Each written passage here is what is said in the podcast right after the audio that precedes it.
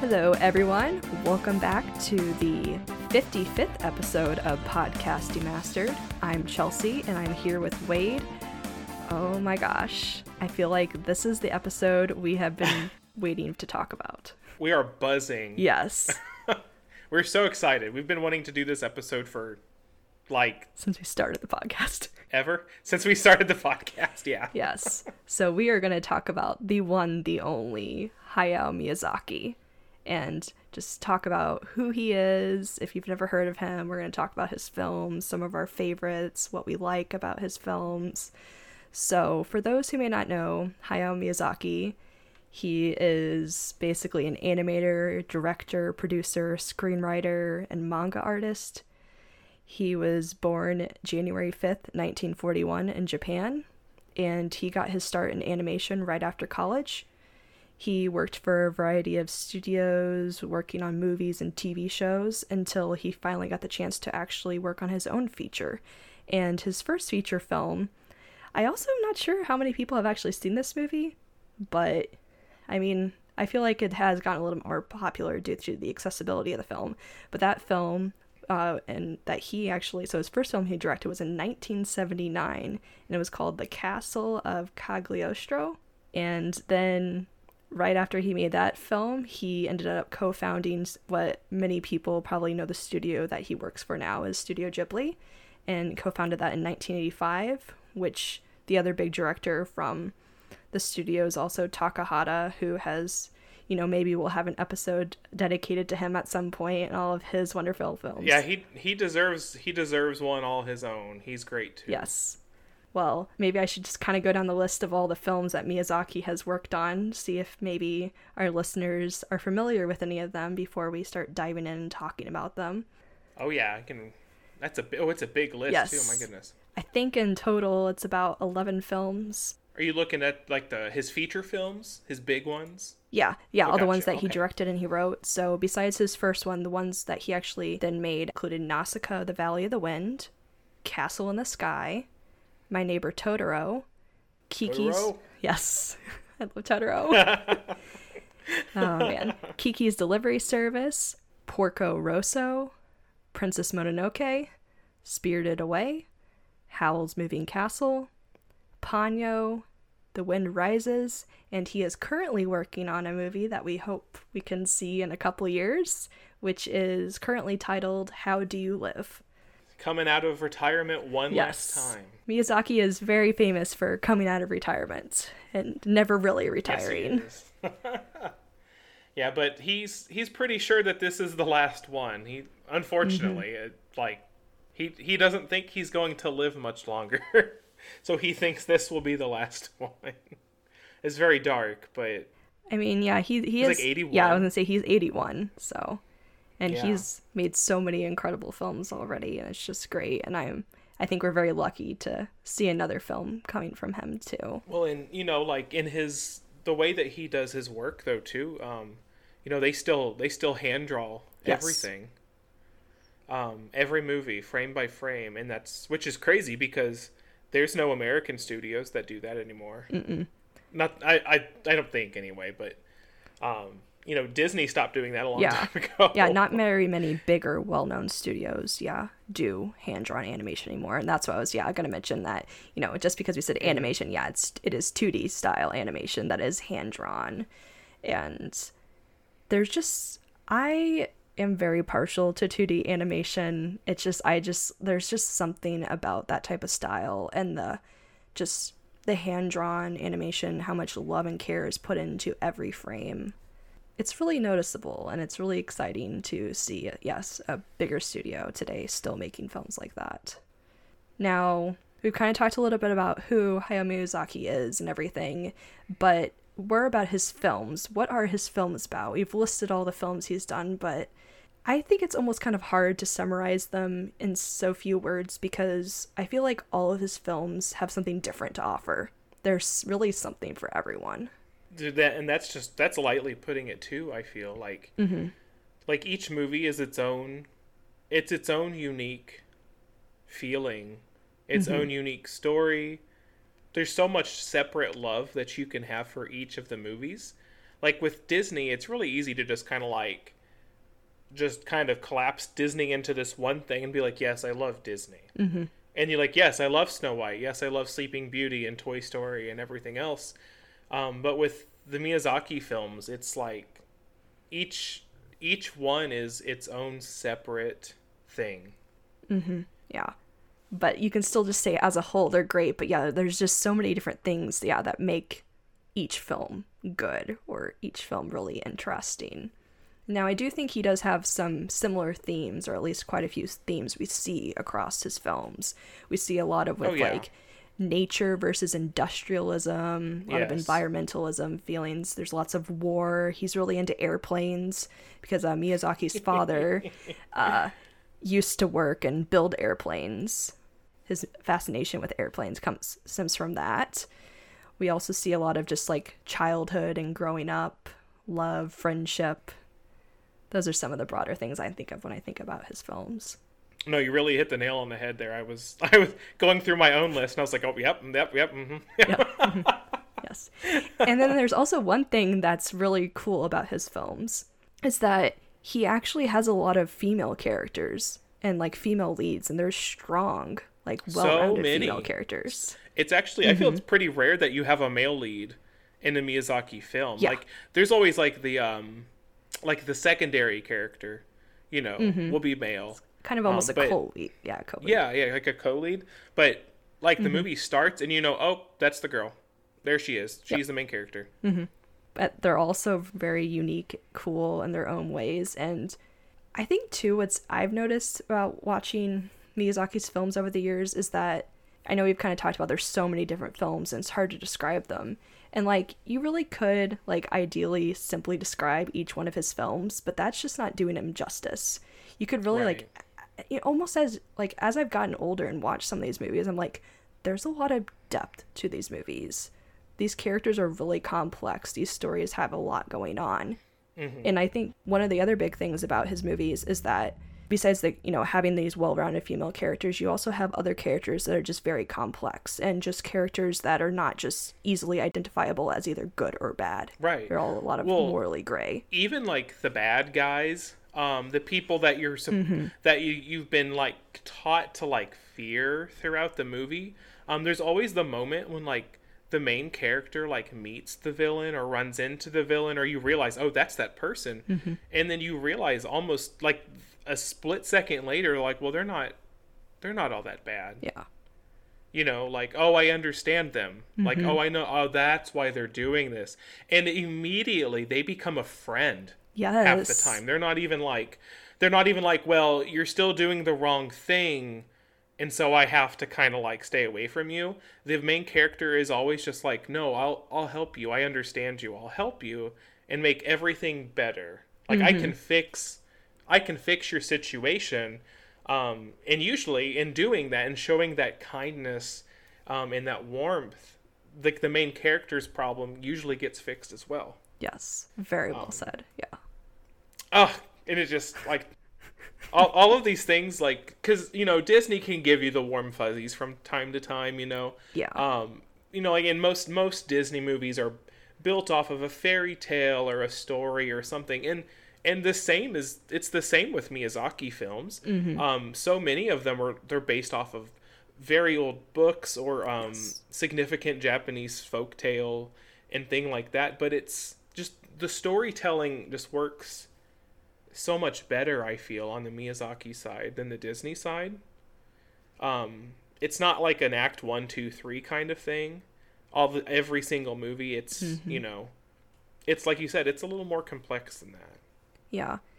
And just they offer so much escapism. Not that like other films don't, but there's just something about these films that just capture your interest. They Oh just draw you in. It's that like fantastical mixed with like the realistic settings.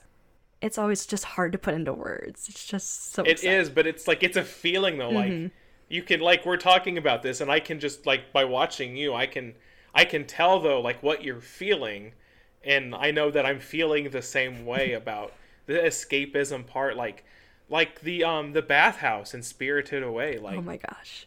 you just you just want to go live there. Mm-hmm. The baths look so good. The food is surreal. Like the oh company my is gosh. just ridiculous. You know, like Yes. Oh my gosh, you mentioning the food.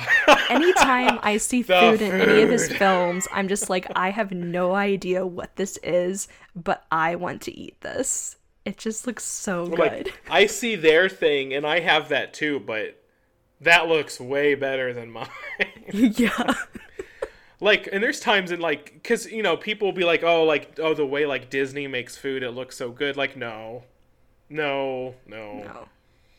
miyazaki food is where it's Yeah. at Miyazaki helps welcome you to the table, inviting you to join in with the meal that you wish you can have. Yeah. Mhm. And I it's, I, it's almost like you can smell it sometimes too. Just the way it's Oh animated, it's just it's just that extra touch, the extra care put into those animations that just makes it more alive. The it just sucks you in even more into his worlds. now i'm hungry excellent i'm just thinking about all the scenes i'm just like oh i need those things I right was now. like, oh, it can't be helped. Yeah. Uh, yeah, I just like this one scene that just popped in my head was from Ponyo, where she's obsessed with eating ham, and just yes the ham Yes. the damn ham It looks great.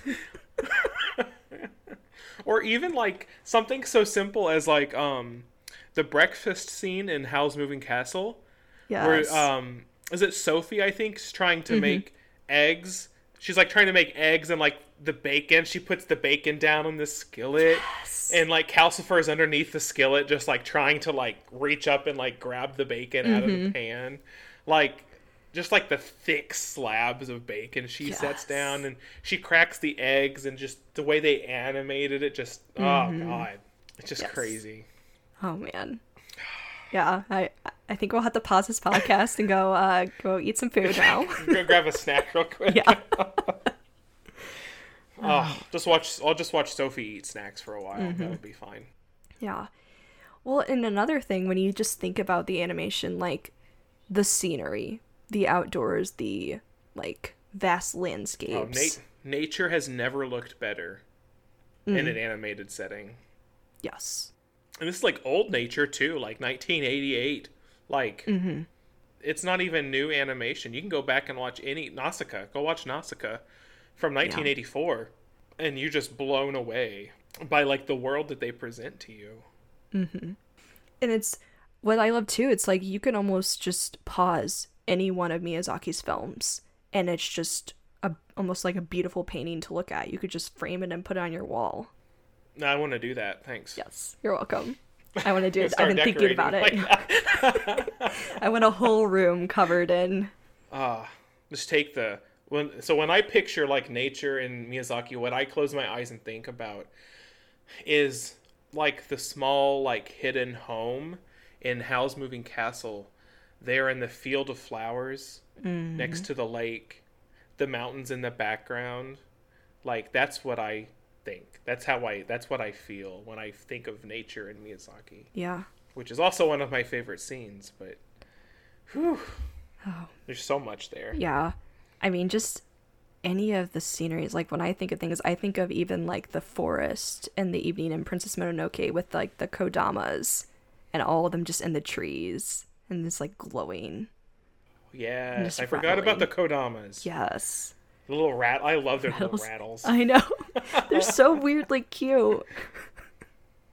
They see in Miyazaki, like Disney, you know, always has to have the cute little little animal, Yep. you know, companion. Miyazaki does that, but like he's weirder. you know, it's not just like a chameleon. No, test VA. Like he makes his own. You know, like the kodamas, um, the dust mites. Oh my gosh. And Spirited Away, I freaking love the dust mites. I love those. And they they they were like they eat like little bright little candies or something that they carry. They eat the little star candies, yes. yeah, uh, copato or something like that. I think that's what they're called. Which are uh, they are quite good, so I understand why they like to eat them. But, um, but yeah, Oh, just thinking of other scenes, like another scene that comes to mind just would be cool to hang up on the wall. It's just when in Spirited Away when they're on the train and they're just going through the water and it's like No Face and Chihiro on the train. sitting side by side, yeah. Mm-hmm. Even that whole scene, just like there's no talking, No. they're just they're just chilling. No Face is just following Chihiro around. Yeah, it just the, it allows the scene to speak for itself. Yeah, you just get to enjoy the Oh movie. yes. Well, and and Miyazaki is not a stranger to that too, and just letting letting the setting and the characters um, speak like that, just letting things go, Mm-hmm. uh, and just context, just context, just watch. It's fine. Just watch. Yeah, Um, you know, not he doesn't do that constantly in every movie, but he knows when to use Mm-hmm. it. Like that that scene specifically in Spirited Away, like you just had that huge that huge scene where No Face was, you know, like gluttonous and spewing all of his nonsense out everywhere and is trying to chase Chihiro down and then and then he runs out of juice and is just there and Chihiro is just they're just, they're just like there. chilling. Yeah, and it's just Mm-hmm. quiet.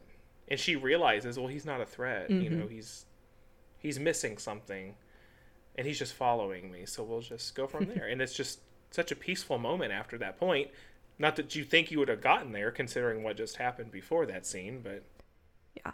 And that's something too that almost in I feel like in all of his films, you can have these really crazy either action scenes or just chaotic scenes and then you can just have still these moments of just peace that you can really just take that time in the scenes. just take a breath Yes. there's a lot of that and, and it's it's an art you know it's a tool mm-hmm. and it's just it gives you peace within the movie it gives you peace like in the moment for the characters for yourself for the context for everything just and sometimes it's just part of the story just just moving on Yep. And I think just, you know, the way Miyazaki tells these stories and everything, it's just so beautiful just looking at it all, but also just having a very talented composer go alongside. Oh, the music man the music there's there's not a there is not a bad theme to go around in this entire studio. And it's and it's hard to like it's hard to pinpoint like specifically what oh like that oh this here and that there and this song. Yeah i love that song. Um because like the each movie is like it's not like us it doesn't go like from song to song. It's like the whole movie is one song you know it just flows with what's happening and you, it comes in when it needs to and it's there in the background when it needs to be and and life is good Yeah, it's just it's so I just want to call it it's just so tranquil and magical. No, um, Joe um, Hisaishi is just fantastic, actually, and and you know, like as I'm a band person, you know, it's what I teach, it's what I it's what I do with my life. Um, and and the composer of tons, tons and tons of the Studio Ghibli films, um, Joe Hisaishi, like he comes up even in like the band world too, um, which is crazy. Like the first time somebody brought like said his name when I was not expecting to have a Miyazaki conversation um, I was taken back. I was like, "Excuse me? Like, do you know who that is?" and they're like, "Oh yeah, he's like he does like this, like things that aren't Miyazaki related." And I'm like, "Well, I didn't know that." Like, and I you know I go look it up, and I'm like, "Nope, there it is." Like, bam, That's really cool. yeah, Oh. I mean, Right? what- yeah, It's a lot, it just, just- it leaves you speechless. Yeah. there's like there's just there's a lot of like emotion going on in this episode today. My goodness. Yeah. My goodness. I know, but it's just it's just great emotion to have because it's just I mean, I feel like this what we're feeling, yeah, in this episode for real, like we said, is just how you feel watching these movies. Yeah. Yep. And like and there's you know, there's the Miyazaki films and then there's the whole studio films as a whole. Um, and you're going to get the same feeling out of any of their films, more or less. Um, except except for one. except for Grave of the Fireflies. but but that's a different conversation. That's a conversation Yes. for later. Yes. Like, oh my god. Yes. We're not not ready to bring it down yet. Oh no no no. Yes, that'll be a whole episode. oh god. It'll. we need some time to prepare for that. Oh, I don't. emotions. I don't think I can be prepared. I've only seen that movie one time, um, and luckily I watched it at night by myself. You know, it was an affair for me only, and I'm glad because that movie broke me in ways that I didn't think like I still had in me. You know, um, Yeah. and luckily my roommate came home shortly after it ended to like do like a life check because man, it was bad. I mean, it's a good movie. It I feel it's an important movie, Yes. but man, it is it's a hard movie. It is, and I have lost count of how many times I have watched that film. So Oh my god. I am not envious. Like like Brandon hasn't seen it, but I don't think I have it in me to watch it with him. But I mm-hmm. also I don't think I could let him watch it by himself too because I just it's a movie unlike anything I've ever seen and I hope I don't like see another movie like it. in a way, like it's I mean, it's a beautiful movie, but it's sad. It's it's completely heartbreaking. Yeah. yeah i mean and, and it comes up in conversation and and i tell people i'm like well it's not like a sad movie where like you have a happy basis you know or you get to know these characters and then something tragic happens. It's like that was really sad. It's no it's it's the the begins very the first yeah the first 60 seconds like you don't get a happy pi- uh, picture painted at all. And then after that first 60 seconds everything is downhill straight Mm-hmm. downhill like there's no jokes there's no levity there's no moment to breathe there's nothing but awful real world just tragedy every every minute of the movie Yeah. until it ends and you're just like broken Yeah, it's very powerful, very well done.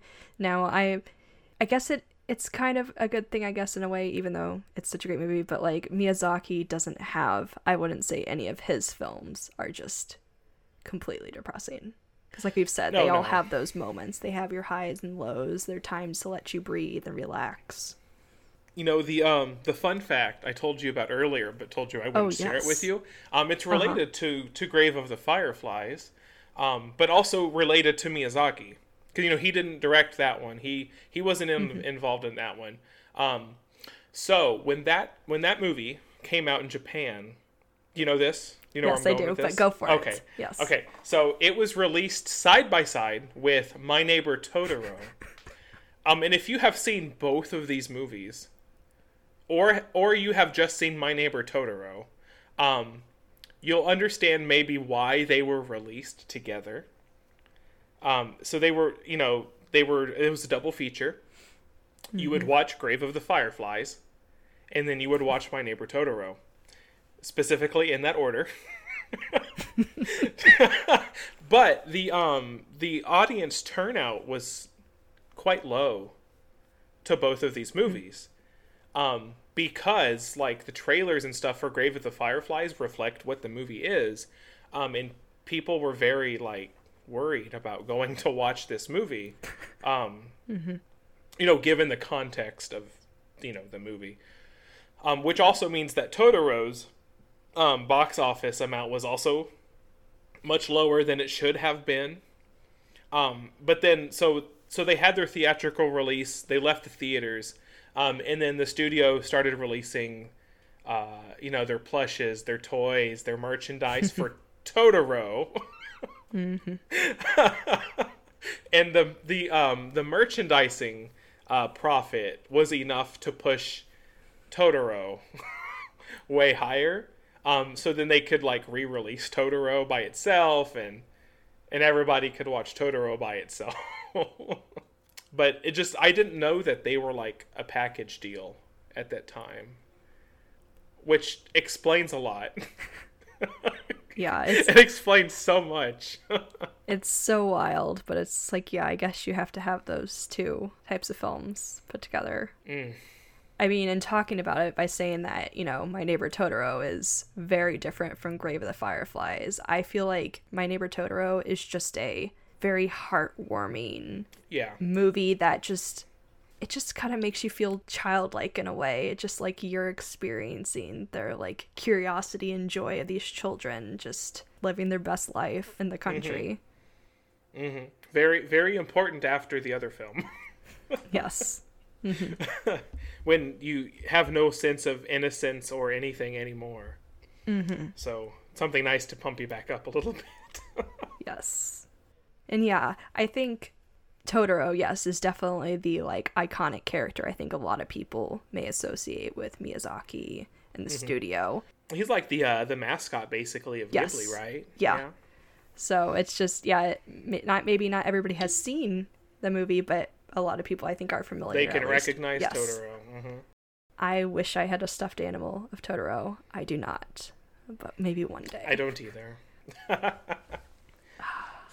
just that that's that's one of the example of one of the very cute animals I feel like that comes from Miyazaki.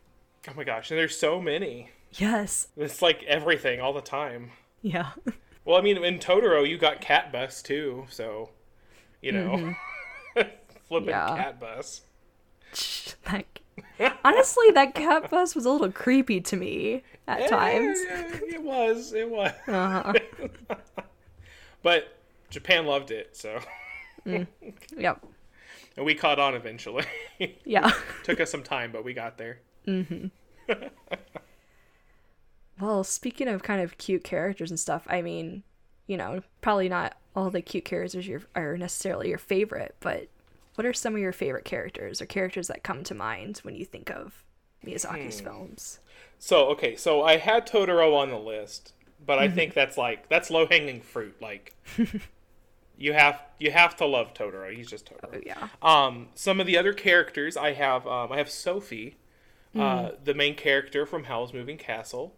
Um, in in people who haven't seen Howl's Moving Castle but like frequent the internet, they would know who she is though because she's in lots of memes about like old people. Um, so if you don't if you haven't seen Howl, Sophie, she's just a teenage girl. Um, and she gets she becomes cursed by a witch um, into an old lady. Um, and at that point on, she's kind of like, "Well, screw all this crap. I'm old." Um, and I love her old ladiness. she, yeah, she turns into like the best old lady. Like she's like, "I've lived a long life. I'm over this." It's like, girl, you're like 16, She but okay. owns it. Yeah. and she you know and she's an old lady for a vast majority of the rest of the film Mm-hmm. as she's dealing with all of Howl's nonsense and everything else um but so sophie sophie for sure how about you what's one of yours Well, since you mentioned Sophie, I'll just say I, Mm-hmm. you know, I love the drama queen. I'm calling him a drama queen. Howl is also oh Howl great. is such a drama queen Yes. he doesn't think he is and then No. and then he becomes like emo of the century Yes. like good god almighty Oh, but I love him though. I just I love both of them. They're both so different, just unique characters in that film. Like and then, together, like you put the two together, you know, and it's just like she's got her old lady sass, and he's just like, whoa, whoa, whoa, whoa, whoa, you know, in his like weird gentleman. it's like I'm a child. Yeah. For real, I'm a man child. And she's just like, Yeah. dude, I'm 16 and gonna die in three days. So, yeah. I'm gonna put you in your place though. right? yeah. Um, I have another character from Howl, but I'll let's get away from Howl for now. okay. Um, I I like the dust mites from Spirited Away. yes. I love those things. they're they're so not cute. really they're not like really real characters, I guess, but they're there and Oh. I love them. Oh. so That I think that counts. excellent. Well, Well, it's funny. I, I have another one to go with uh, with yours from Spirited Away. Oh, okay. I do like No Face a lot, especially when No Face is a bit more chill. when he's chill, he's fine, Yeah. and then and then he turns not chill. And Quite then you're not my favorite character anymore. Yeah. Yeah. well, and and um to go along with Spirited Away, um Yubaba, the you know the old lady owner of the bath shop, the bathhouse. Um, I just talking about drama queen, but she's like a corporate, like cold-hearted woman, you know, who just wants to take care of her baby. But, uh, you know, she's in there like teaching Chihiro. She's like, no, you're a girl. You're gonna step up and you're gonna like be who you're gonna be, because we don't take crap from people. you eight-year-old girl, you. no, she's Yup. a great. She's a great like, and she's like the villain, you know, of that movie, but not really. Mm-hmm. Kind of, but not really. You know, so you you learn to love her. She's great. Yeah. I was like, I still have a long list of characters I like. I think another one that comes to mind for me, which was probably one of my mm-hmm. favorite characters, is actually Nausicaa. I just really liked her character. She's just very well rounded. She's mm-hmm. just cool. She's intelligent. She's tough. She's resilient. And she's also just so caring too. She just has like and you see all that in her film. And it's just a character that you definitely root for the whole time and just interesting to see where her character goes and her story cuz she her story is she's Nausicaa from Nausicaa the Valley of the Wind. It's just a huge epic. And I think that movie is honestly for people who are like almost into Dune or Star Wars. Like it just has that type of vibe Oh, to it. oh, it does. It absolutely does. So yeah, we have like My Neighbor Totoro over here, and then we have Nausicaa over here. Two completely different stories by the same director. Mm-hmm. And you know, I, and I'm looking at our list here. Um, in uh, if you're if you're a '90s kid, uh, like we are, and you know you had Cartoon Network growing up, you probably saw Kiki's Delivery Service a couple times on Cartoon Network. Mm-hmm. Um, you know, is the, between that and Spirited Away, I think they played those two quite quite often, with a lot of Kiki going on. I mean, in and that cat from Kiki, just I love it. I love it so much. Um, but uh, you know, so like Miyazaki's films, like they're out there. Like you probably noticed them a time or two. Um, if like if you don't, if you have no idea what we're talking about, you've you they've they've they've come across your field of vision a time or two in your life. I bet. You just probably didn't know what they were. Um, but anyway, but talking about favorite characters, um, Ponyo from Ponyo, um, you know, little little girl, um, That like song the scene where she's like the song. Um she's just she's fantastic. I mean she's a little baby girl like yeah, she acts like a little baby girl a, a, a wild baby girl but a baby girl yeah. Other characters that come to mind, I love both the like the basically like the co-leads and Princess Mononoke, where you have San and Ashitaka. oh i forgot about those two Yeah, it's gonna take a completely different turn. We're getting to some darker Oh, vibes oh yeah again. that's that's definitely a compared to- one.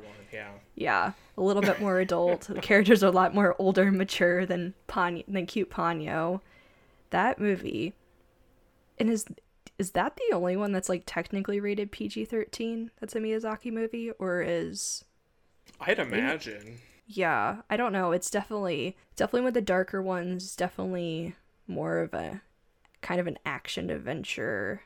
Definitely a lot more like sword fights and just more fighting in general. I feel like than, although I mean, there's a mixture. I mean, you have like Porco Rosso, which is during World War One, so Well, you know, and that's that's Miyazaki's thing too. Like you might have a, a Mm-hmm. movie that takes place in this fantastical um, fantasy world, um, and then you have then you have darker films that are legit just like, no, like we're in World War One Japan and people are freaking dying, or World War Two Japan. I mean, there's that's uh, there's Grave of the Fireflies for you, you know. Um, Mm-hmm. Yeah.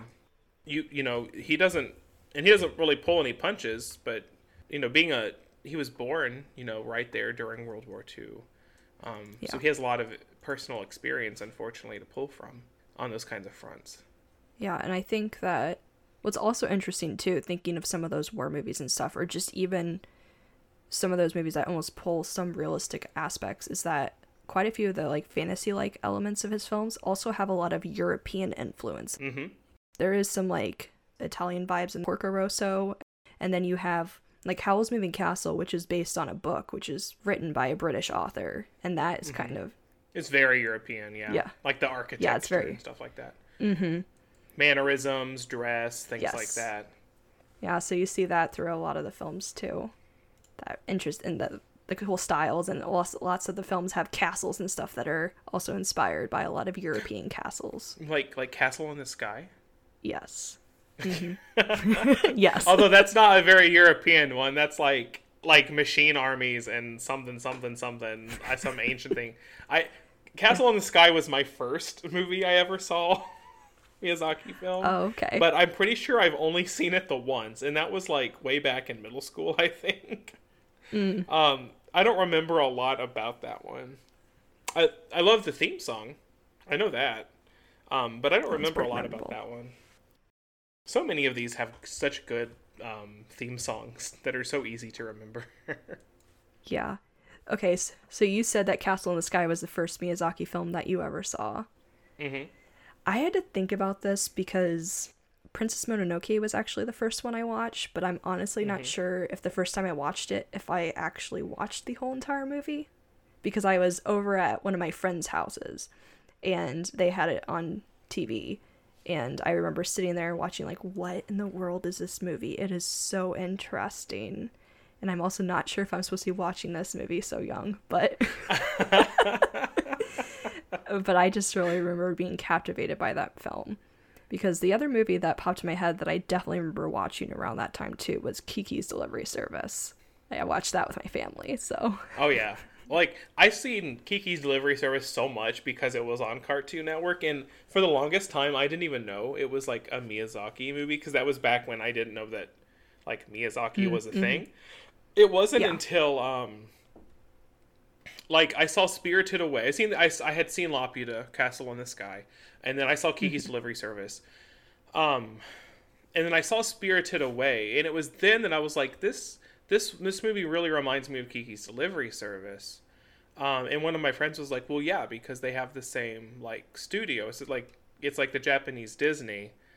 And I was like, well, that's really cool. And then and then when Howl's Moving Castle came out, that's when it really hit me and I realized I was like, "Oh my god, like it's these things are similar because they are." Cuz the same yeah. guy does all of these. Um so that but then that's when I went and watched Nausicaa, then I watched Princess Mononoke and when Ponyo came out, I was like, "Yes, absolutely." Um Totoro. Mhm. Um but I think I'm pretty sure I didn't watch Totoro until after I watched Grave of the Fireflies, and that wasn't until a junior year of college, I think. Um, pretty sure. Yeah. No, that's funny you mentioned. Yeah, I feel like that's when I really started noticing what Miyazaki films were, and everything was also around when Howl's Moving Castle came out, and because that was mm-hmm. a movie that there were people in high school that talked about this film and i'm like what? People yeah. know about his films too? And oh that's actually a miyazaki film? I'm like i've seen some of his other films. I'm like that's really cool. I was like i have to check that one out because apparently that's what people are talking about now which is really cool. I think it's interesting too because what we kind of mentioned before is that i'm sure some people have heard of these movies or you've at least heard at least you know a couple of them. I think uh disney did sign a like uh distribution rights with uh, yes. Miyazaki mm-hmm. so that they could have the films available in the US. And so mm-hmm.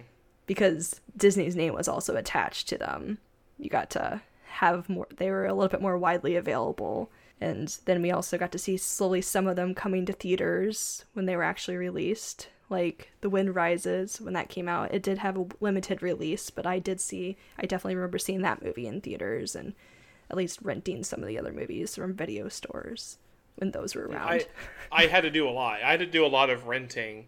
Um, mm-hmm. Yeah, but did you did you get to watch? Uh, like back in 2018, 18, they did like a like a year long or summer long or something like that um, special presentation, like limited release presentation, where they would play like like one Miyazaki movie a week or something like that. Um, they went back and like went through like a huge amount of his catalog and played so many of these back in theaters. Did you get to do any of that? No, I never went to any of those showings, but yeah, I definitely do remember seeing those, and I thought that was really neat. Mm. Because by that I point, I did actually. Oh, yeah. By that point, I actually own most of them on DVD. So oh, I just well, that that does change things, yeah. Mm-hmm. Well, and like and talk about getting these movies on DVD. Like, do you remember like what a pain in the ass that used to be? Um, like, yep, and how expensive you, they were to get. you could yeah. find them, they were like thirty dollars minimum. Mm-hmm. If you could find them, like these were not movies you could just go to Walmart um, or Target or anything like that. Like now you can. Um, yeah. They have they have re, re redistributed them, and they're like I don't know, like fifteen dollars. A lot of these movies now, like so much better than they used to be, and that's for like mm-hmm. a Blu-ray. Yeah.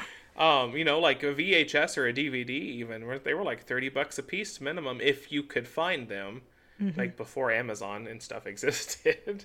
Yeah, I I do remember. I think Target was one of the first places that I remember seeing a lot more of them, but they had so few of them available. Of they just didn't have all of his films available, but I would see like one or two at a time. But they, yeah, like you said, they were still like Mhm. thirty plus dollars for those Yeah. films. We have just a cup. We have like one or two. There was a time of like, oh, I should just pick up every single one as they release when they were like 15 bucks a piece. And I was like, no, I don't need to do that. And then I ended up like missing a bunch of like the ones that I really like. Um, but but now they are all on like like pretty much every Ghibli project is available on HBO Max. Um, Yes. so that's helpful. But if I ever got the if I ever got the chance to fill in my collection with the ones that I really like, I would absolutely do that in a heartbeat. Yeah, I think I'm only missing one of his films, if I can remember off the top of my head. Oh, that I have on DVD. I don't think I actually own Kiki's Delivery Service. that's tragic. also, I can't believe that movie's older than me. That's crazy. I can't believe how old um, most of these movies are. Yeah. Like I remember when I watched Howl for the first time. Like it came out in 2004. Um, but I remember when I saw it, I didn't like I was like this movie has to be like older than that, you know? Not because of the way mm-hmm. it looked or anything like this, like poor animation or anything. It's just like this movie just seems so like I don't know, like wise, you know? It's like mm. this seems like a movie that has existed in the world for a long time already. But no, it was just a couple years old when I saw it. So it's so bizarre. They have that like older yet timeless quality to them. They do, yeah. And also, when you mention HBO Max, HBO Max also does have two of the documentaries as well. If Oh, anybody is interested in watching those, Which ones do they have? it's uh, the Kingdom of Dreams and Madness, and it follows both Miyazaki and Takahata as they're working on The Wind Rises and the the Tale of the Princess Kaguya. Yeah, I bet those are good ones though. yeah, that one's that one's a crazy one. It's really, it's it gives such an intimate look at their studio because it was amazing that they actually got people inside the studio just like basically following around Miyazaki personally to his house and even into the studio. His you get to watch his routine, watching him actually discuss the different scenes from the film and how he actually puts it all together. And I think one thing to mention related to that documentary is that Miyazaki doesn't flat out write a script or anything. It's more of just he like storyboards it and the story comes to him as he goes throughout the story. That's a what a creative way to do that. That's crazy. Yeah. Flying by the seat of his pants. Yeah. So everybody's like, what's the ending? And sometimes he's like, I don't know. Like he's just still working for it by it, like working scene by scene. It's just that's just incredible to me. Just and that's just such talent too, that just be able to work in that almost linear way of making a film and then it just having such an incredible story. It's like with so many layers to it. Mhm. That that is bonkers, yeah. So that's that was so that's one of the documentaries. The other documentary is one that I don't think I've actually watched. It's called Never Ending Man, Hayao Miyazaki, and that basically follows him right after his one of his uh, retirement announcements. and it's when he was doing early production on a short film, Boro the Caterpillar. And that's another thing Miyazaki has done too. He's worked on a lot of uh, short films as well, and even a music video at one point. Oh, did he really? I didn't know that. Yeah, it's. I, I'm trying to remember what the, it's called off the top of my head. It's like a girl that has wings, and it's a story about these like two guys, and they're in a. I remember I either saw it on YouTube or Vimeo. I'll have to remember what that one's called, or On Your Mark. Maybe it's something like that. So I think we kind of briefly touched upon our like favorite scenes, or at least we talked about some of them earlier. Are there any other scenes or moments that we missed that you want to highlight from his films? I have two two scenes that immediately came to mind. One from Spirited Away, one from Howl's Moving Castle. Um, but like they're kind of they're kind of spoilery though. Um, so I, like if people are like enthused by our conversation, they want to go watch it. I, I'm afraid I would like ruin it for them, but you know, it's the scene. Like, here's I'll try to be as vague as I can. The scene at near the end of Spirited Away when um, Haku and Chihiro are falling, Mm. um, you know, and and you know, like they they start to remember and realize who who each other are, and they're like, you know, they're like falling outstretched with their hands holding each other, and um, that scene, like the way the way they're falling, the animation, like just what they're saying, it um, it grabs me by the heart every time. Because everything from there to the end is just like a big exciting moment. Like it's just like a light flip light switch flips and we're like off to the races to the end the end of the movie and it's crazy. Um, and then the second one uh, similarly near the end of howl's moving castle when uh, sophie has calcifer um, and you know she's standing there with the transformed howl and she realizes like who calcifer is you know? Uh like that Yeah. scene is we didn't talk about calcifer at all. Oh my gosh. No, um that's I feel like we're that's that both one of our favorite characters. I feel like. Yes. Yeah but it's hard not to like calcifer like um Mm-hmm. it's just great. Uh he's just like a little fire like he's great. Yep. uh, until you realize who he is and or like what he is. And it's like whoa okay that's crazy.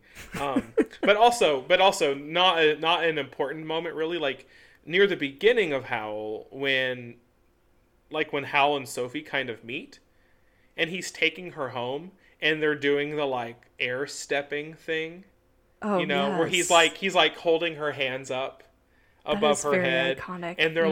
like prancing down on the air and it's just like he's like you just have to walk it's nothing it's not a big deal and she's just like you're freaking crazy man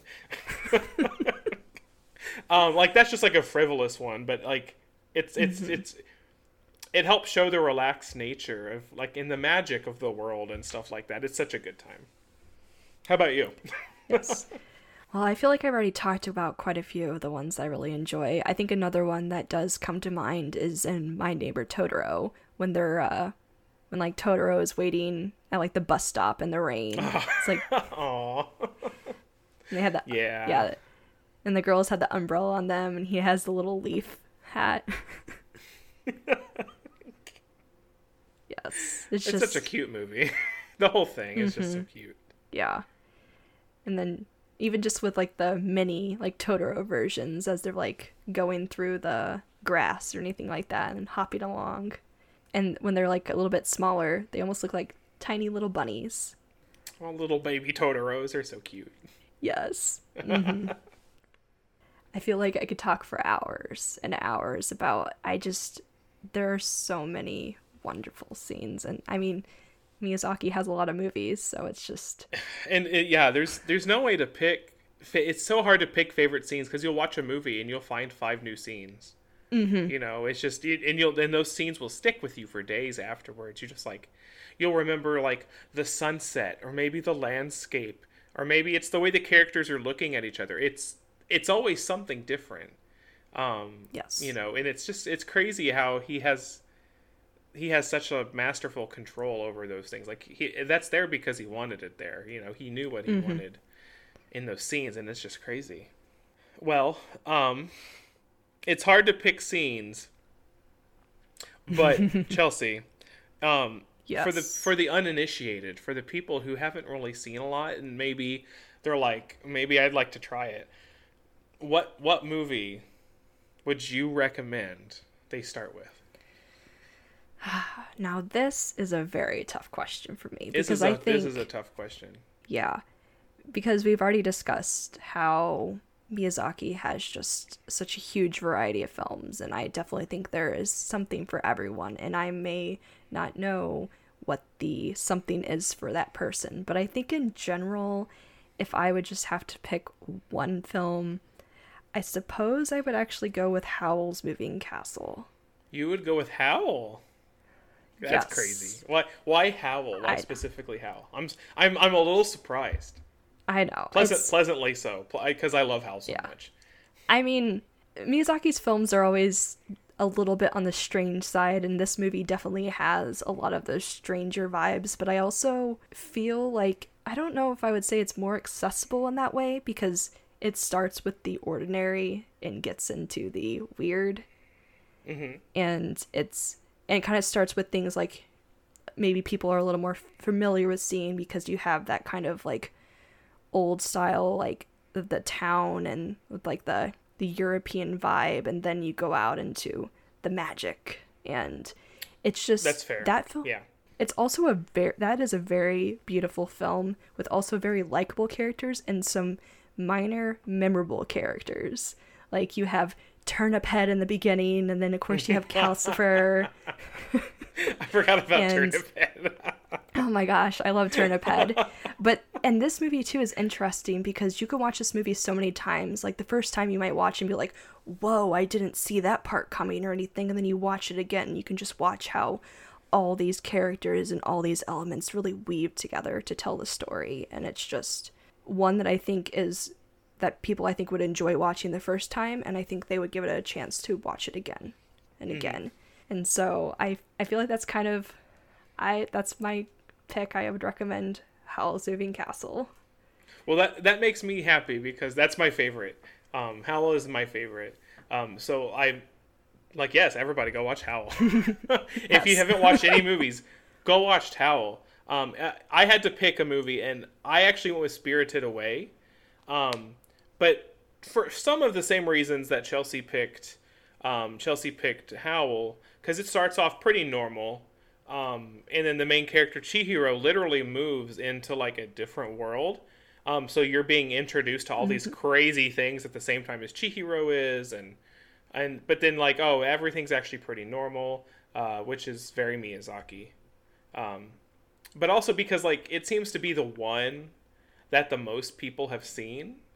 Um, like it's like the it's the most mainstream one, I guess. At least from my perspective, like from what I've seen, I always see people talking about Spirited Away, or it's on TV more, or something like that than like most of the other movies. Um, but like in in but in that movie is also really easy to love too. Um, it has a dragon in it too, so you know that's cool. um, but you know everybody everybody really likes Spirited Away, but uh, but Howl to me is a little bit deeper.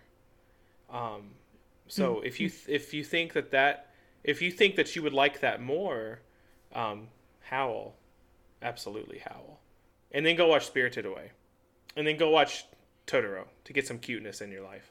Yes, just watch them all. Just watch them all. but I think, uh, yeah, with uh, Spirited Away, which you mentioned that it's more mainstream, and I think that's true. I think definitely a lot of people might recognize that name more, and I think what also helped is that that was the Miyazaki film that did win the Oscar for Best Animated Right, Feature yeah. that year. Mhm. So I think that definitely. I think also that elevated that film so it was even more easily accessible in the United States. That a lot more people saw it because they're like, oh, well, you know, it won the Oscars, so let's make sure it's available to the public after the Oscars. So, it's good enough for the Oscars. I guess it's good enough for me. yeah.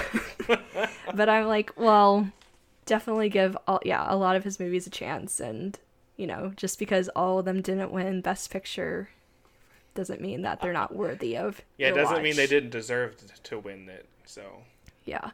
So you mentioned that Howl's Moving Castle was your favorite film, and I know we kind of have talked about that a little bit. Is there anything else you want to add about why that one is your favorite? well, like the setting, I love the setting, um, the characters and like their relationships with each other. Um, I love the moving castle. Like I don't know why, but that aesthetic, I just really love that. Um, and again, like the my favorite like my favorite lands like we were talking about scenes and portrait like landscaping and stuff earlier. My favorite landscape is the scene where you know sophie finds howl's like little hidden away house by the lake and the field of flowers with the mountain in the background. You know like i love that i love that whole thing. Um, and then the ending too is just so like the ending is so sweet. Um, and and and and this is and this is kind of similar. I like Howl's Moving Castle, love Howl's Moving Castle in a similar way to why I love Final Fantasy IX, because in both of them the characters are very central to the plot of not of the movie because we're watching the movie, right? It has to be about mm-hmm. them. But the problems in both Final Fantasy IX and the, and the plot of Howl's Moving Castle are not they're bigger than like the characters, you know, like in how mm. you have like a whole war that's going on or getting yeah. ready to start. Um, but it's because of those characters and their relationships with each other and the things that they go through together that give them the answers to solve the the bigger problems at hand. Um, and it's the same in Final Fantasy IX, where it's very character driven, the relationships, and that's and that's it's those things that drive the major, big, much bigger plot along. Like the plot is related to the characters who are related to the plot. Um, so and I just and that just kind of clicked for me just now. I was getting ready to explain how, and I was like, "Oh my god, that's just like Final Fantasy 9 that makes a lot of sense. so yeah, great. there you go. I think that's I think that's why that's my favorite. Have you said what your favorite is yet? No, I haven't. So I definitely really like Howl's Moving Castle, but I think my favorite Miyazaki film would have to be Princess Mononoke. Oh, yes that movie just has so many layers to it too and i think we've already talked about like yeah i'm you know all, all these movies have a lot of layers but it's just so interesting from like the first time i watched it of just being like an an epic story with just very crazy creatures involved and just all the different like morally gray characters and what we talked about before about you know the so-called like villains almost working together or coming to a realization of helping out the main characters and stuff like that. And just that movie it can almost be called ugly and beautiful at the same time. And that's just just amazing to capture that art style because I think I've mentioned I'm, and I'm not quite sure if like we said if this is the only PG-13 Miyazaki film so this one is definitely a lot more violent it's definitely a lot more bloody but what's different than I feel like when I've watched some like anime shows and stuff where I just feel it's just like blood flowing everywhere. And I'm like, how, why do people lose this much blood? Like, this is not humanly possible. And it's just there just for the effect. But with Princess Mononoke, that style, scene, the more graphic elements, helps to further enhance the story. And it's there for a reason. It does, yeah. To push, to push the point, right? Yes. Mm-hmm. mm-hmm. To really push that point because this is just a a warning film in a sense too because it really does with the whole like environmentalism, the whole like nature versus like the progress and the industrialism. You see those clashing and just you get to it's definitely one of those films where you think you could you figure out who the so-called villain is or something like right away, but then it keeps changing and then you realize, you know, there's there's so many layers underneath here. These characters, these creatures have so much to them and you just have so many interesting characters like that one actually interesting enough like you could say the main character is ashitaka who actually is male right so it's one of those yeah one of the rare, rare ones yeah but then you have san who shows up later who in a sense then becomes more of like the co-protagonist in a way but you get to learn more about her and she's like freaking cool and really unique character mm-hmm. and has a completely different upbringing than Ashitaka does. but how? It, yeah. yes. and just it's one of those films, yeah, where all the characters have to just have to learn to work together and have to realize they have to meet in the middle in order for things to be better. And it's just it's just a movie that just always makes me think about it more every time I watch it. And you know, as we've said, there's you just notice things something new every time you watch these films. And it's just it's it's a good film. And it's just one I really enjoy. And I think in general is a very it's one of my favorite animated movies of all time. So mm-hmm. it's absolutely up there. I mean, most of these movies on this list are just they're just they're priceless. That's what they are. Yeah. I would choose many of these movies over their Disney counterparts, even um, mm-hmm. easily easily. Yeah. And if you've been listening to the podcast, yes. you know how much Chelsea and I love Disney movies. yes. um, and and you know, and the, compared to Miyazaki films, the Disney films aren't always the favorite children. So. mm-hmm. It's the truth. there's so many incredible films, and just because I at least I'll speak for myself, just because I picked Princess Mononoke as my favorite, that doesn't mean that I don't love his other films, Oh, and it would be so hard. I'm I'm not gonna put this on us. I'm not gonna have us rank the movies in our favorite I order or couldn't. anything like that. That's just There's no way. no, There's no, No. way. no. We'd be here for days trying to figure that out. It's just there's there's just something to like about all of them. I feel like we've covered a lot talking about Miyazaki. yeah, t- take a Do deep think we- breath and whew. Yeah. Um, no, I think I think that we have covered a great deal. Um, but what I'd like to hear, I'd like to hear from the viewers. Um, I want to I want to hear what their experiences are with Miyazaki, uh, and I want to hear why their favorite is their favorite, and I want to hear them gush with us as well. Yes. Like the the Miyazaki conversation is one that I can have a hundred times over, with a hundred different people, and and I would make a hundred new friends in the process. so, you know, so I I don't know. I I'm sure there's something that we didn't we didn't cover something we'd a favorite that we didn't mention something, um, but I I challenge our viewers to ask us about that, so we can keep the conversation going. Yes, yes, please do. Yeah, and we'll be posting plenty of content on our social media, sharing our love for all these films. And so, yeah, please, yeah, start up a conversation with us. You know that we are on social medias. Uh, we're on Facebook, Twitter, and Instagram at Pod Demastered.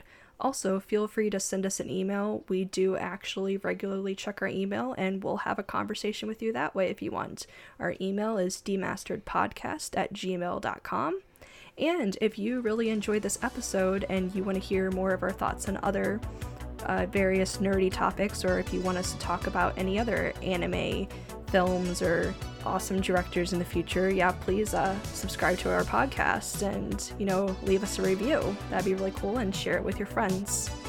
So I think that'll do it for this week's episode, and thanks so much for everybody for listening, and we hope you tune in to the next one. See ya. See ya.